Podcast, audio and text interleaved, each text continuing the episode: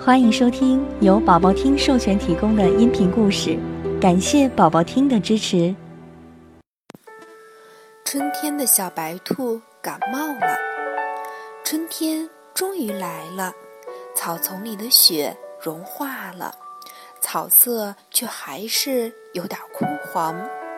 睡了一个冬天的小青蛙醒了，小刺猬醒了，小花蛇也醒了。他们睁开眼睛的第一件事情就是找他们的好朋友小白兔。小白兔病了，躺在家里有好几天了。小青蛙、小刺猬、小花蛇敲门要进去看小白兔，可是小白兔却把门给反锁上了，不让他们进去。原来小白兔感冒了。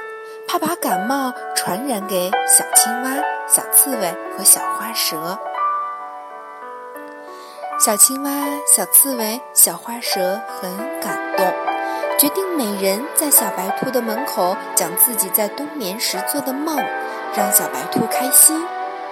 小青蛙说：“小白兔，我在梦里和你一起在雪地里玩捉迷藏，我一蹦就没影了，你找也找不着我。”你猜为什么？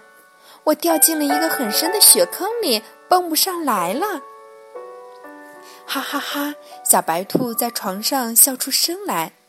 小刺猬接着说：“小白兔，我在梦里和你一起堆雪人，我缩成一团往高处一滚，结果越滚身上的雪越多，最后变成了一个大雪球。”哈哈哈！小白兔又笑出声来。最后，小花蛇说：“小白兔，我在梦里梦见和你一起打雪仗，你把雪球扔给我，我的身子就冻得像木棍一样，把雪球打碎了。”哈哈哈！小白兔第三次笑出声来。小白兔来到窗前，看到了小青蛙、小刺猬和小花蛇，他们也看到了小白兔。